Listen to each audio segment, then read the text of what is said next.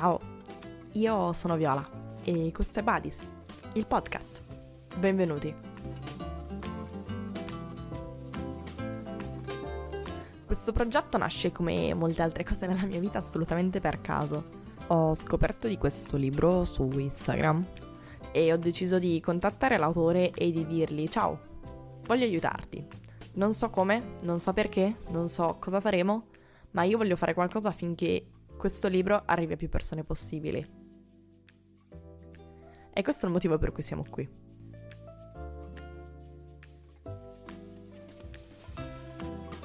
Poi dall'altra parte mi piace anche portarvi più dentro la mia vita. Io sono appunto una studentessa di scrittura creativa che, essendo un corso di laurea sperimentale, penso sia poco conosciuto, quindi è come se voi faceste un passo in più verso quello che mi è affine. In questo caso parleremo di Bodies attraverso i personaggi e parleremo di cosa è stato per me e di cosa è stato per l'autore, perché la cosa figa in questo podcast è che faremo delle domande all'autore e l'autore ci risponderà. Quindi buon ascolto. Ciao a tutti e benvenuti all'ultimo episodio di Bodies. Ciao Viola. Ciao Andrea, siamo sempre qui. Alla fine siamo agli sgoccioli. Com'è? È un po' triste che sarà l'ultima chiacchierata su Bodies, ormai ci avevo preso un po' l'abitudine. Ma penso che ne farai tante altre. Vabbè, speriamo che saranno tutte così belle come queste con te. Ti ringrazio. Allora, io ti avevo anticipato che avevo una domanda che mi preme farti dall'inizio e che ho aspettato fino a questo episodio, ed è quella su cui vorrei partire. Ma dobbiamo dirlo prima di chi parliamo oggi o no? Questa è un'ottima osservazione. Oggi parliamo appunto del nostro protagonista senza nome. Olè. E la mia domanda è, fin dall'inizio comunque tu ci hai spiegato perché non ha un nome, cosa significa per te, e ci hai tenuto a dire che questo è un romanzo di formazione, quindi lui alla fine subisce una sorta di cambiamento, di cui non faremo spoiler. E la mia domanda è: tu te lo aspettavi? Cioè, nel senso, tu quando hai iniziato a scrivere Bodies, magari l'ultima stesura, cioè tu ti aspettavi che il protagonista facesse questa scelta finale, o nella tua testa ne faceva un'altra, poi scrivendo hai cambiato idea? Cioè, com'è nato il finale, senza dire cos'è il finale? Ma allora, guarda, hai fatto uno scoop, perché il finale all'inizio era completamente diverso da questo. Ok. No, non me l'aspettavo che andava a fine così. E probabilmente se faccio mente locale, sono passati 4 anni, quindi, in cui nel frattempo ho fatto svariate cose, però se non sbaglio sarebbe sbagliato anche dire che all'inizio, nella primissima stesura, Bodies fosse un romanzo di formazione. Okay. Quindi di fatto la verità è che il protagonista è tra i personaggi di cui abbiamo parlato noi in questo podcast assolutamente il personaggio che è cresciuto di più negli anni di scrittura.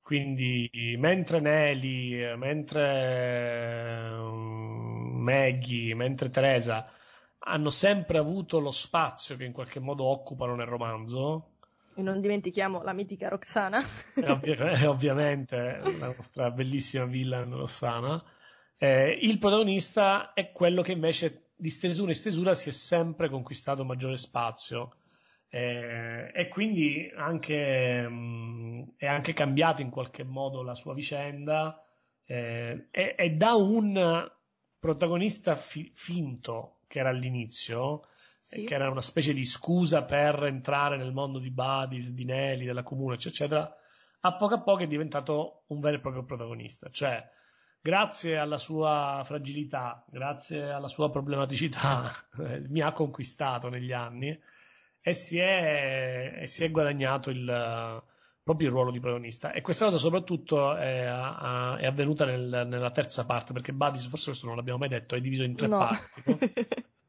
La prima parte si intitola Nelly e le sue storie, la seconda si intitola La casa del lago e la terza prima si intitolava in un altro modo, che, tra l'altro in altri modi, che cambiavano in continuazione, e adesso invece si intitola Io, e quell'Io è proprio riferito al protagonista, alla voce narrante.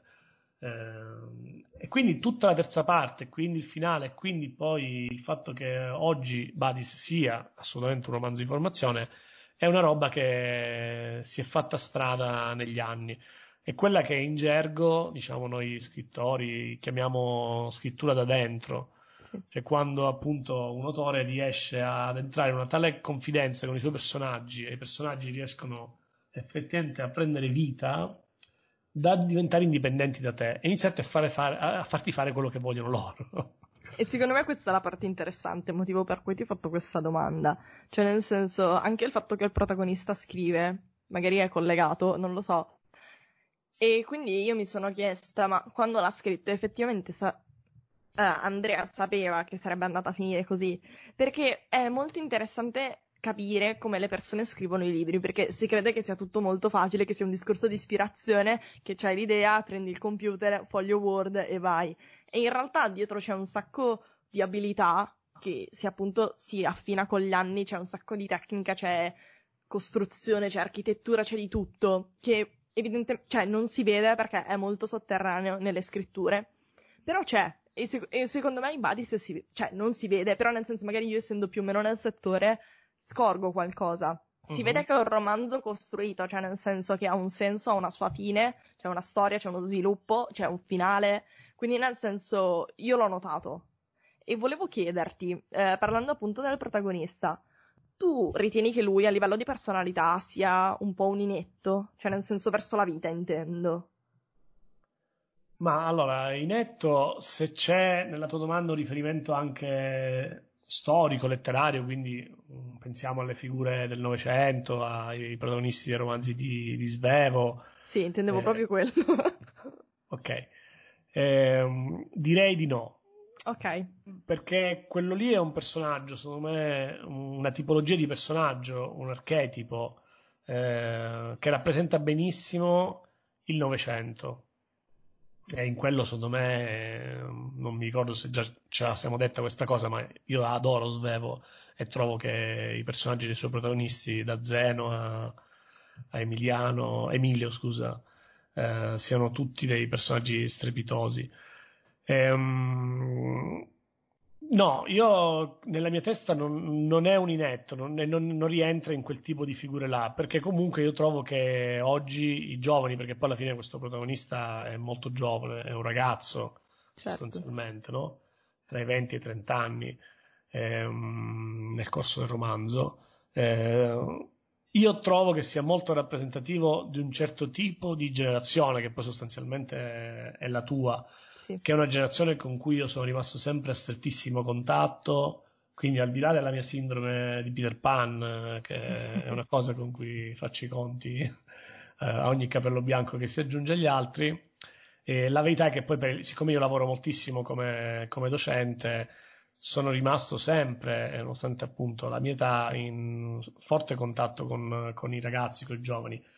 E trovo che negli ultimi 10-15 anni si sia in qualche modo profilata un'identità generazionale completamente nuova, che è il risultato ovviamente proprio di uno stile di vita che è cambiato tantissimo, perché la verità è che rispetto a come vivevano i ragazzi, credo che la cosa fondamentale sia prima dell'arrivo dei cellulari, dei social network, eccetera, e dopo c'è proprio un abisso, cioè parliamo di stili di vita completamente diversi e quindi secondo me si viene a creare inevitabilmente in qualche modo un carattere generazionale che è totalmente nuovo. In questo senso, nelle mie intenzioni, il protagonista, così come altri personaggi, che ne so, penso a Ginevra, che è una delle storie che c'è il protagonista, no? Quando ha deciso di, insomma, provare a dimenticare Teresa, eccetera. Ecco, questi ragazzi, che è il protagonista, che è Ginevra, nelle mie intenzioni vogliono in qualche modo raccontare questa nuova gioventù, quella di adesso, e quindi che secondo me è abbastanza diversa dalla gioventù, dall'umanità del XXI secolo.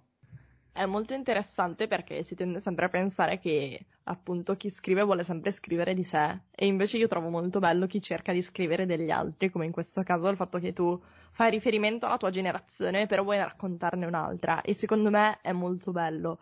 E poi volevo aggiungere, non so se sei d'accordo, io ritengo che comunque negli ultimi anni lo stacco generazionale, cioè, si sente sempre di più. Cioè, se io penso a mio fratello che ha 30 anni, io che ne ho 20, siamo più o meno lì. Però se penso a qualcuno che ne ha 10, è cresciuto in modo completamente diverso. Alla fine sono sempre gli stessi anni, però è un mondo appunto che va così veloce, che cambia così tanto, che è pazzesco. Io me ne sono resa conto particolarmente perché nella vita faccio la babysitter, per cui anche, e quindi nel senso ti rendi davvero conto come nell'educazione dei figli sono cambiate tantissime cose, che anche solo magari a raccontarla a mia madre mi fa due occhi e mi dice cosa? Sì, no, ma allora quello che dici tu è vero ed è un fattore esponenziale, cioè prima per decenni gli stili di vita rimanevano uguali, e quindi le differenze che c'erano tra un ragazzo degli anni 80 e un ragazzo degli anni 90 effettivamente erano poche, perché comunque conducevano stili di vita molto simili. Invece diciamo dal boom del digitale, dei cellulari, lo diciamo prima, di internet, ecco, queste qua sono state delle scoperte che non sono state scoperte simili a quelle precedenti, che poi per 50 anni rimaneva così, no? Sono scoperte che ogni 2 anni hanno un upload incredibile, e quindi questo progresso, anche se il termine è un po' equivoco, diciamo esponenziale, della tecnologia ha una ricaduta nel cambiamento esponenziale tra le generazioni, e quindi anche 2 anni, 3 anni, 4 anni diventano importanti da un punto di vista delle caratteristiche, delle differenze. Motivo per cui probabilmente, non lo so, se tu avessi voluto scrivere questo libro fra 10 anni sarebbe cambiato completamente anche l'ambiente in cui il protagonista è immerso. Sì, anche se in questo c'è da dire una cosa, prima che poi magari qualcuno compra il libro e pensi di trovarci un sacco di chat. No, non c'è niente di tutto ciò, ma no, è tipo un sottotesto. Esatto. Una sottotrama, non so come si chiama effettivamente in termine tecnico. No, ma lo dico perché appunto voglio essere onesto, no? Perché poi magari c'è un nerd appassionato di social network, pensa di andare a leggere un libro. No, allora nel romanzo praticamente credo, non so neanche se c'è mai un cellulare o una mail, credo di no, ma se ci sono... non mi viene in mente. Esatto, cioè, alla fine, capito, cioè, il protagonista manda una lettera a Nelly, cioè, in carta, cioè, capito, cioè, stiamo parlando di una cosa ottocentesca, non letteralmente, quindi io non ho deciso di parlare di questa roba qui letteralmente, cioè in un rapporto 1 a 1, voglio parlare di questa generazione e quindi scrivo un romanzo su questa roba qua.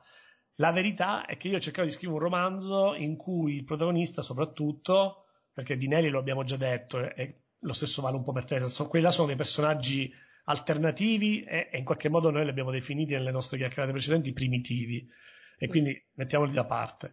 Il protagonista, che invece per me, insieme, ripeto, poi a Ginevra, rispecchia invece secondo me questa generazione di cui parlavamo, non volevo raccontare letteralmente lo stile di vita di questa generazione, ma volevo raccontare gli effetti sulla personalità, sulla persona che questo stile di vita e queste tecnologie hanno avuto,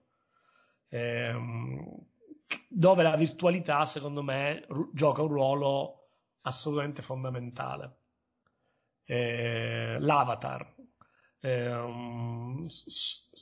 siete, non so se lo posso dire, tu stai un po' a cavallo, diciamo, una generazione che io trovo che debba affrontare un grosso gigante. Tutte le generazioni insomma hanno un gigante da affrontare, no? Insomma, quello di questa generazione che cerco di raccontare attraverso il protagonista è il gigante di una scissione tra ciò che si è realmente e ciò che si è virtualmente. Ok.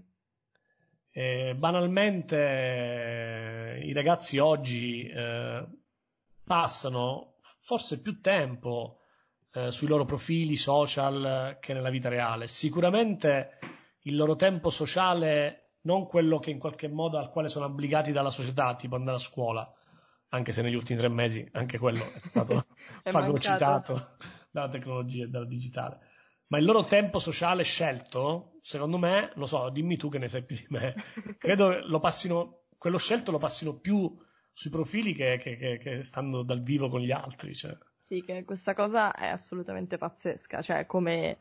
Vabbè, adesso magari appunto in questo periodo non fa testo perché è assolutamente obbligatorio, certo, sostanzialmente. Sì, è dopata la questione.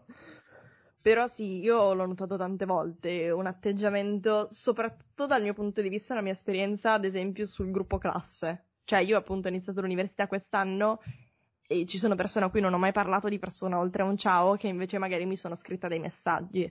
E io questa cosa l'ho notata molto. Poi magari abbiamo avuto poco tempo in classe, se ci fosse stata l'occasione probabilmente avremmo fatto dei lunghi discorsi, non lo so. Però io ho notato molto questo scacco, insomma. E poi non lo so. Io ritengo anche che Bodies in un qualche modo sia un po' atemporale, nel senso che non c'è specificato un anno, l'età dei protagonisti o comunque di qualsiasi personaggio a parte uno forse non c'è scritto a questa età, e quindi sotto certi punti di vista io mi sono resa conto che ho detto chissà quanti anni hanno, però in base alla maturità, in base alle scelte, in base al tono, certe cose secondo me ti accorgi. Ad esempio, secondo me il nostro protagonista ha più o meno la mia età, io non lo so, l'ho dedotto nella mia testa, ho fatto l'associazione col fatto che i suoi genitori sono divorziati, che noi siamo un po' la generazione appunto dei genitori divisi, che è un fenomeno continuamente che si autogenera, però siamo noi. Sì, sì, ma quella infatti non a caso è una caratteristica del ragazzo protagonista, non a caso il divorzio dei suoi è una delle cose più importanti, certo, nel suo viaggio, diciamo, nella sua avventura esistenziale. Ecco, quello per esempio è un aspetto generazionale, invece letterale, che... E a questo punto vorrei citare una frase del libro che forse non è proprio letterale perché nella mia testa non la sto leggendo, magari mi correggerai, quando praticamente c'è questa discussione con Nelly, il nostro protagonista, che appunto Nelly gli spiega come lui anche con le persone con cui fa sesso una sera e si sono appena conosciute, lui le conosce. E c'è il nostro protagonista che non riesce a capire e gli fa ma come puoi effettivamente conoscere una persona? Vi siete visti la prima volta un'ora fa e improvvisamente dici di conoscerla. E secondo me Nelly fa una bellissima riflessione e gli dice ci sono persone che sono state sposate 30 anni e che non si conoscono. Ed è una frase che mi è rimasta molto impressa ed è molto molto vera e appunto si ricollega al tema che più o meno stavamo trattando e non lo so, poi dimmi se era più o meno così, mi è piaciuta molto, ecco, volevo dire questo in realtà. No, ma no, questa cosa qui è che io trovo che noi, immaginiamo che noi siamo, ogni persona è se stessa, no? Dopodiché, com'è che noi ci vestiamo, ci mettiamo i cappotti, eccetera, no? Banalmente, se io vedo una persona in montagna, sulla neve, in realtà io quella persona ci posso stare insieme un sacco di tempo, ci posso parlare, ci posso sciare, ma di fatto non la conosco bene, perché io di lei conosco la sua faccia. Ma poi non so come sono le mani, non so com'è la schiena, non so com'è il petto, non so come sono le gambe, perché quella persona è completamente imbottita di guanti, sciarpe, salopette, eccetera. Immaginiamo la stessa cosa sulla personalità, sull'anima. Ok. Cioè, secondo me noi viviamo in un modo tale per cui la nostra anima nuda, in realtà noi non la mostriamo quasi mai. Noi andiamo in giro con l'anima infagottata di robe. E gli altri quindi non riescono a vederci veramente, quindi noi per il tipo di vita che facciamo, che è purtroppo una vita molto superficiale direi, no? Oppure molto empirica, molto pratica, per cui magari appunto un marito e una moglie per 10 anni, 15 anni possono ritrovarsi a condividere conti in banca, PIN, spese, scontrini, tasse, roba del fisco, cioè che sono cose che insomma, per chi c'è passato lo sa quanto sono pesanti e importanti, no? Ma che però non è l'anima nuda. E allora tu rischi di condividere tantissimo tempo e tantissime esperienze con gli altri, ma senza mai essere tu veramente a nudo e gli altri veramente a nudo. Allora Nelly è una persona, me la sono sempre vista così, ma esistono queste persone, nel senso che io conosco persone che incontrano un altro per la prima volta e dopo 10 minuti ci stanno parlando, quell'altro confessa a queste persone delle cose che non ha mai confessato al suo migliore amico, alla fidanzata, alla madre, al padre, che è una roba allucinante. Ci sono queste persone super empatiche. Secondo me queste persone perché riescono ad ottenere così rapidamente la fiducia degli altri? Perché le vedono dentro. Cioè è come se con il loro sguardo bucassero completamente tutti sti cazzo di sciarpe, guanti e salopette con cui ricopriamo la nostra anima, e queste persone ti vedono. Nelly è così, Nelly ha uno sguardo perforante, cioè lui ti vede subito per quello che sei, e noi, anche se ci nascondiamo da anni, quando troviamo qualcuno che ci vede per quello che siamo veramente, siamo super affascinati da quelle persone e ci sentiamo subito di affidarci a loro e di confidarci con loro, perché di fatto la verità è che per quanto siamo dei campioni della simulazione, dell'infacottamento e del nascondimento, la verità è che tutti noi, secondo me, abbiamo un grande bisogno di essere visti per quello che siamo. E questo si ricollega soprattutto a quello che dicevamo prima del fatto del social e del sociale, cioè nel senso appunto del mostrarsi per quello che forse non si è.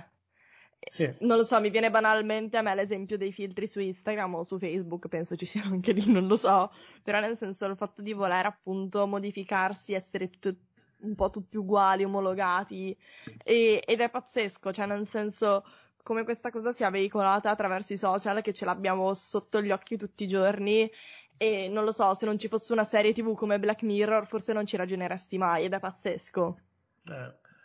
Ed è così, e se ci pensi alla fine il nostro protagonista e tutti i personaggi importanti del romanzo, che hanno bene o male la sua età, quindi Roxana, quindi Ginevra, hanno tutti questo stesso fantasma in qualche modo drammaturgico dietro. Loro si mostrano per quello che non sono, vogliono essere qualcosa che non sono, nello stesso tempo sono fortemente attratti da personaggi come Nelly, che li vedono per quello che sono, e da lì gli parte questo dramma per cui vogliono essere visti e nello stesso tempo continuano a nascondersi. Questo è un grande dualismo. Sì, sì, è il grande dualismo del protagonista, ripeto, dei personaggi della sua generazione, ed è uno dei temi più profondi, più nascosti di Bodies. Anche quello bisogna saperlo vedere, come dire. Si può un po' riassumere nel tema del doppio, secondo te? Del fatto che abbiamo una personalità superficiale e una personalità appunto intrinseca dentro di noi. Sì, sì, sì, in questo sento di potermi ricollegare, diciamo, più direttamente al Novecento e per esempio a Pirandello, al conflitto tra vita e forma, no? Perché mentre, ripeto, l'inetto di Svevo secondo me era una sintesi perfetta di un processo antropologico che era iniziato prima e si andava a concludere e quindi a cristallizzare nel Novecento. Al contrario, secondo me, la poetica di Pirandello era l'inizio di una riflessione, tant'è vero che ancora oggi noi abbiamo, che ne so, penso a uno degli sceneggiatori più sperimentali di Hollywood, che è, come si chiama, l'autore di Essere John Malkovich, in questo momento non mi sta venendo il cognome. Io sono pessima con i nomi. Ok, comunque, chi ci ascolta lo sa, perché è molto famoso. E i suoi film, come appunto Essere John Malkovich o altri film che ha scritto, ritornano tantissimo, sembrano dei soggetti pirandelliani, cioè ancora oggi tra gli autori sperimentali di un linguaggio super moderno come il cinema Pirandello c'è, voglio dire, Pirandello docet, quindi sicuramente quel grande dilemma vita-forma non era, nel caso di Pirandello, il punto di arrivo di un discorso sviluppatosi nelle decadi, era l'inizio di una riflessione che ancora oggi si sta sviluppando. E più la tecnologia permette di fuggire in una forma che non è la nostra essenza, e più chiaramente quel discorso rimane valido, rimane urgente, attuale e anzi sempre più drammatico, perché se ci pensiamo, Pirandello scriveva già Truman Show, ma Truman Show arriva nel momento in cui la tecnologia ti permette di fare Truman Show, no? Quindi addirittura è allucinante, perché è come se quello che ha scritto Pirandello fosse stato una specie di fosse divenuto una specie di profezia autoavverantesi. È veramente incredibile questa cosa. E Bodies di questa cosa qua, ripeto, non in maniera diretta, non è il tema più evidente del film, ne parla tantissimo. Chiaramente il tema più evidente del film, il corpo, il sesso, comunica tantissimo con questo discorso, perché dov'è che tu non puoi più fingere? Quando il tuo corpo è nudo, quando tu hai un rapporto sessuale, è una delle cose più intime, più come dire, non puoi barare, non puoi bleffare, come dire, no? Se c'è dello squallore in quella cosa, non te ne puoi accorgere dopo 10 anni. Certo, te ne accorgi in quel momento lì. Se c'è della beatitudine, te ne accorgi in quel momento lì, no? E quindi, certo, come dire, è sicuramente un tema nascosto, ma che comunica apertamente col tema invece più, diciamo, che sta a prua. E un'altra curiosità che vorrei appunto dare forma, leggendo Bodies mi sono chiesta il fatto che il protagonista scrive dei racconti all'interno e sono presenti. Sì, e sì. Quello che io vorrei chiederti è, uno, perché scrive dei racconti? Cioè, nel senso, poteva scrivere poesie, poteva fare foto, poteva fare qualsiasi cosa, invece scrive racconti. E dall'altra parte volevo chiederti se questo l'hai usato proprio per una funzione narrativa, quindi per il fatto di aggiungere i racconti all'interno del libro, o è una cosa, non lo so, c'è proprio un motivo dietro. Allora, perché scrive racconti e non poesie piuttosto che fotografie? Qualsiasi altra cosa. Quello è molto semplice, nel senso che è legato al linguaggio che io ho scelto di usare. Se domani noi ci mettessimo a scrivere una trasposizione cinematografica di Bodies, in quel caso lui sarebbe un fotografo e non uno scrittore. Ok.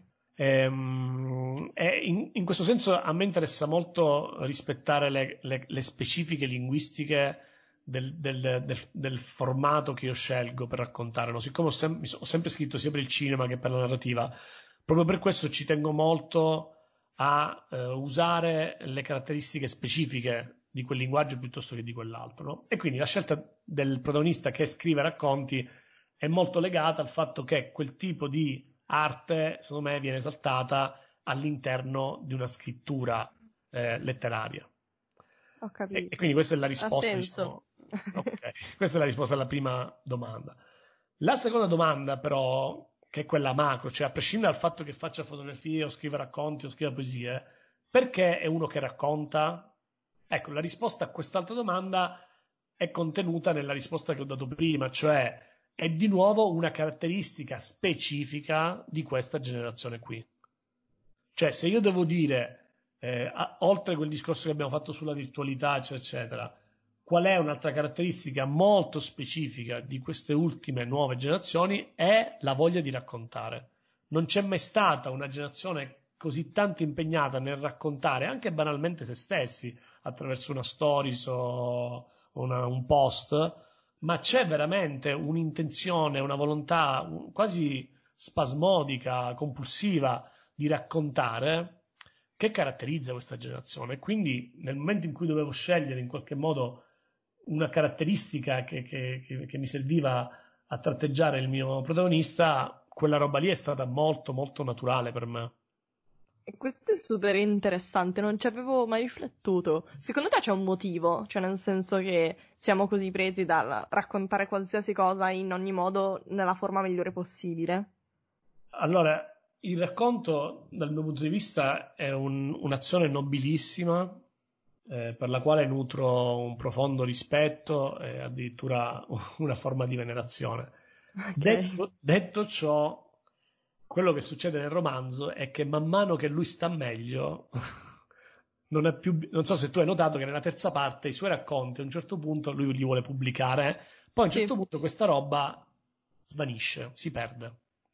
Sì. Cioè lui ha un fallimento, non riesce a pubblicare questi racconti, questa cosa ovviamente non gli piace, ma poi a poco, mentre inizia ad affrontare i grossi fantasmi della sua vita, a risolverli e a stare meglio, la preoccupazione per i racconti, la voglia di pubblicare, la voglia di raccontare, a poco si defila. Questo perché? Perché comunque io credo tantissimo che la narrazione abbia a che fare con lo stare male.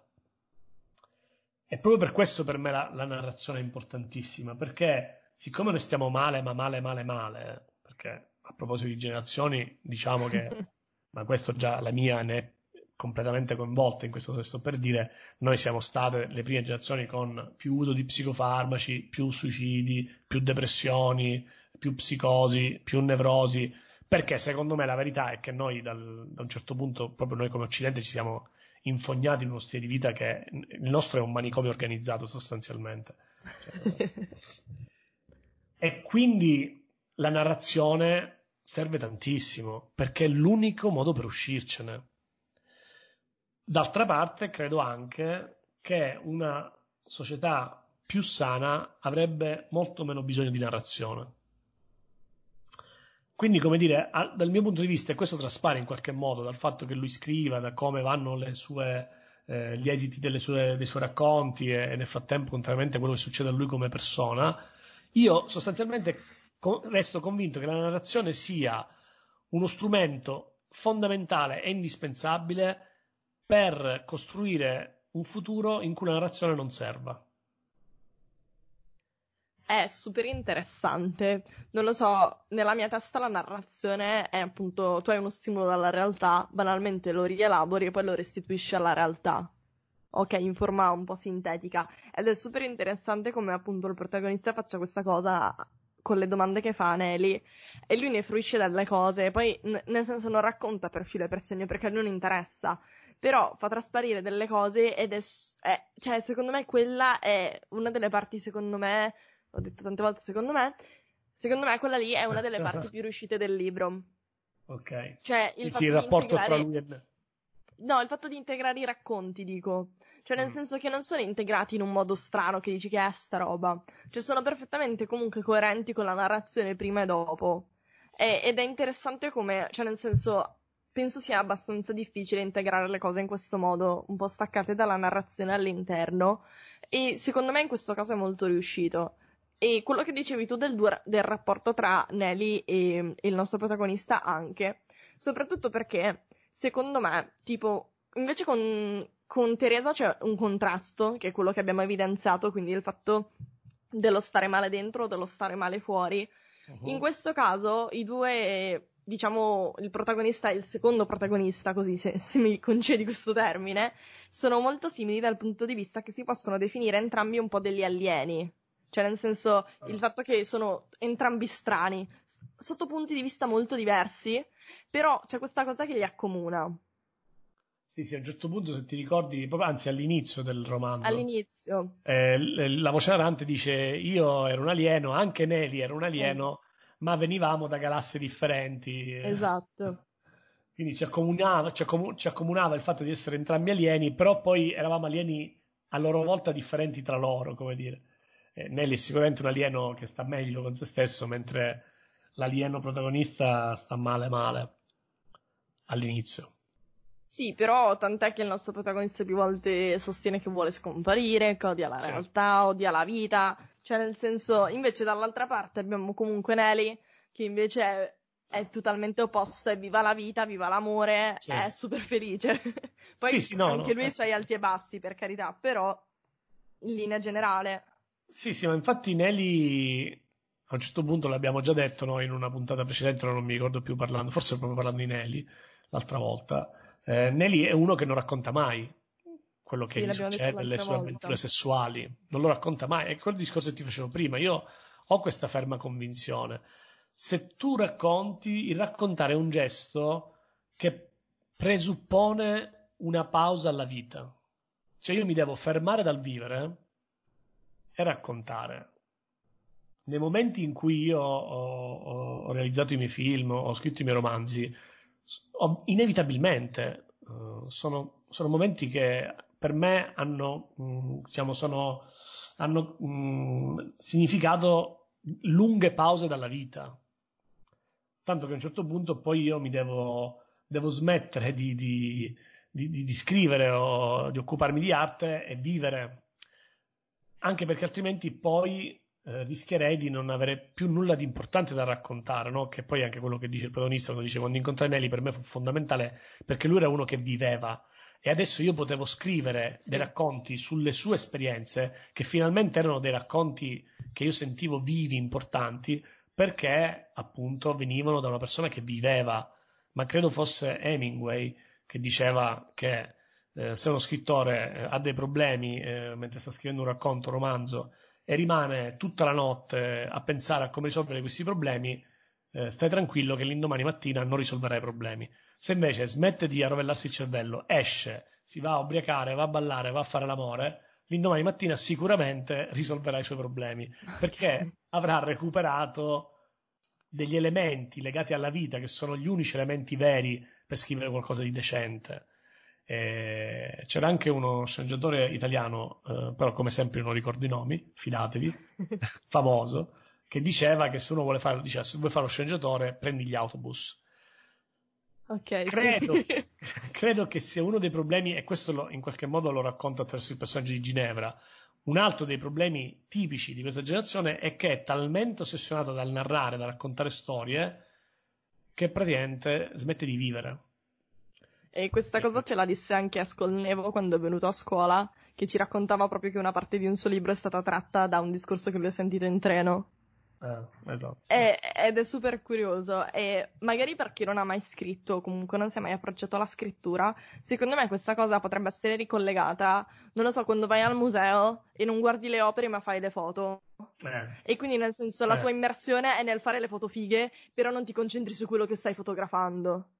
Sì, quello è un problema enorme, perché riguarda tantissime persone, cioè io ho visto, quando è nato mio figlio, ho visto persone lì nel reparto di pediatria che gli portavano il figlio e il nipote da dove tengono i bambini appena nati nell'incubatrice, no?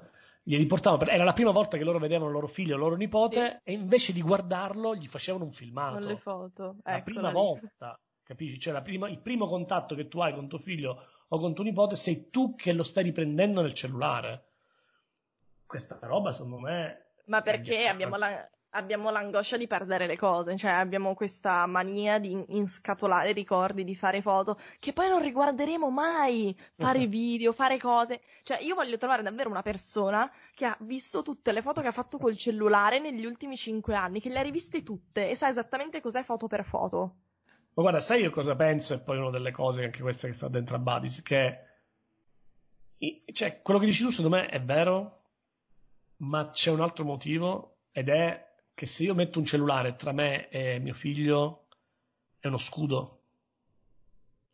Okay. Vivere, avere un rapporto diretto con un quadro, con un neonato, con una compagna, con un genitore che sta morendo, è qualcosa di sporco, è qualcosa di violento, è qualcosa di faticoso, è qualcosa che noi non possiamo controllare.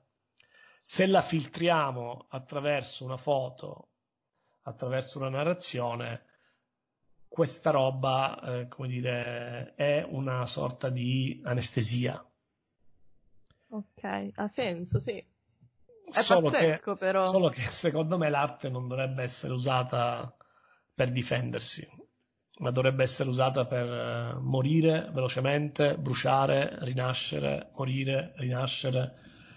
È un utilizzo dell'arte che quella che piace a me, che è abbastanza opposta all'utilizzo più diffuso che invece noi facciamo dell'arte. Se sei d'accordo con quest'ultimo concetto vorrei finire, cioè è bellissimo e voglio che rimanga qui alla fine.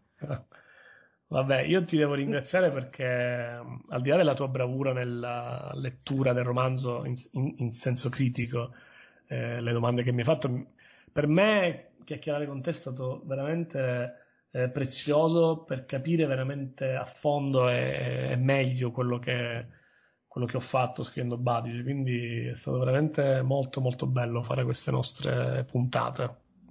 Spero che tu non stia mentendo. No, potevo non dirlo, capito? Dicevo grazie mille della possibilità di parlare di Bodies, ciao, se lo dico è perché lo sento. Io sono stata molto contenta dell'opportunità, cioè nel senso io davvero l'ho vista come appunto magari un nuovo inizio, una nuova cosa, però il fatto che tu mi dessi in mano il tuo libro che dovesse ancora essere pubblicato e mi hai detto leggilo, cioè ho visto anche nei tuoi confronti una sorta di fiducia in me, perché io potevo benissimo prenderlo e pubblicarlo da qualche parte, cioè nel senso avrei potuto davvero farne ciò che volevo. E quindi nel senso mi sono presa le mie responsabilità, spero di averle portate a termine e io sono stata super contenta di questa esperienza. Bene, grazie ancora Viola. Grazie a te Andrea. Ciao.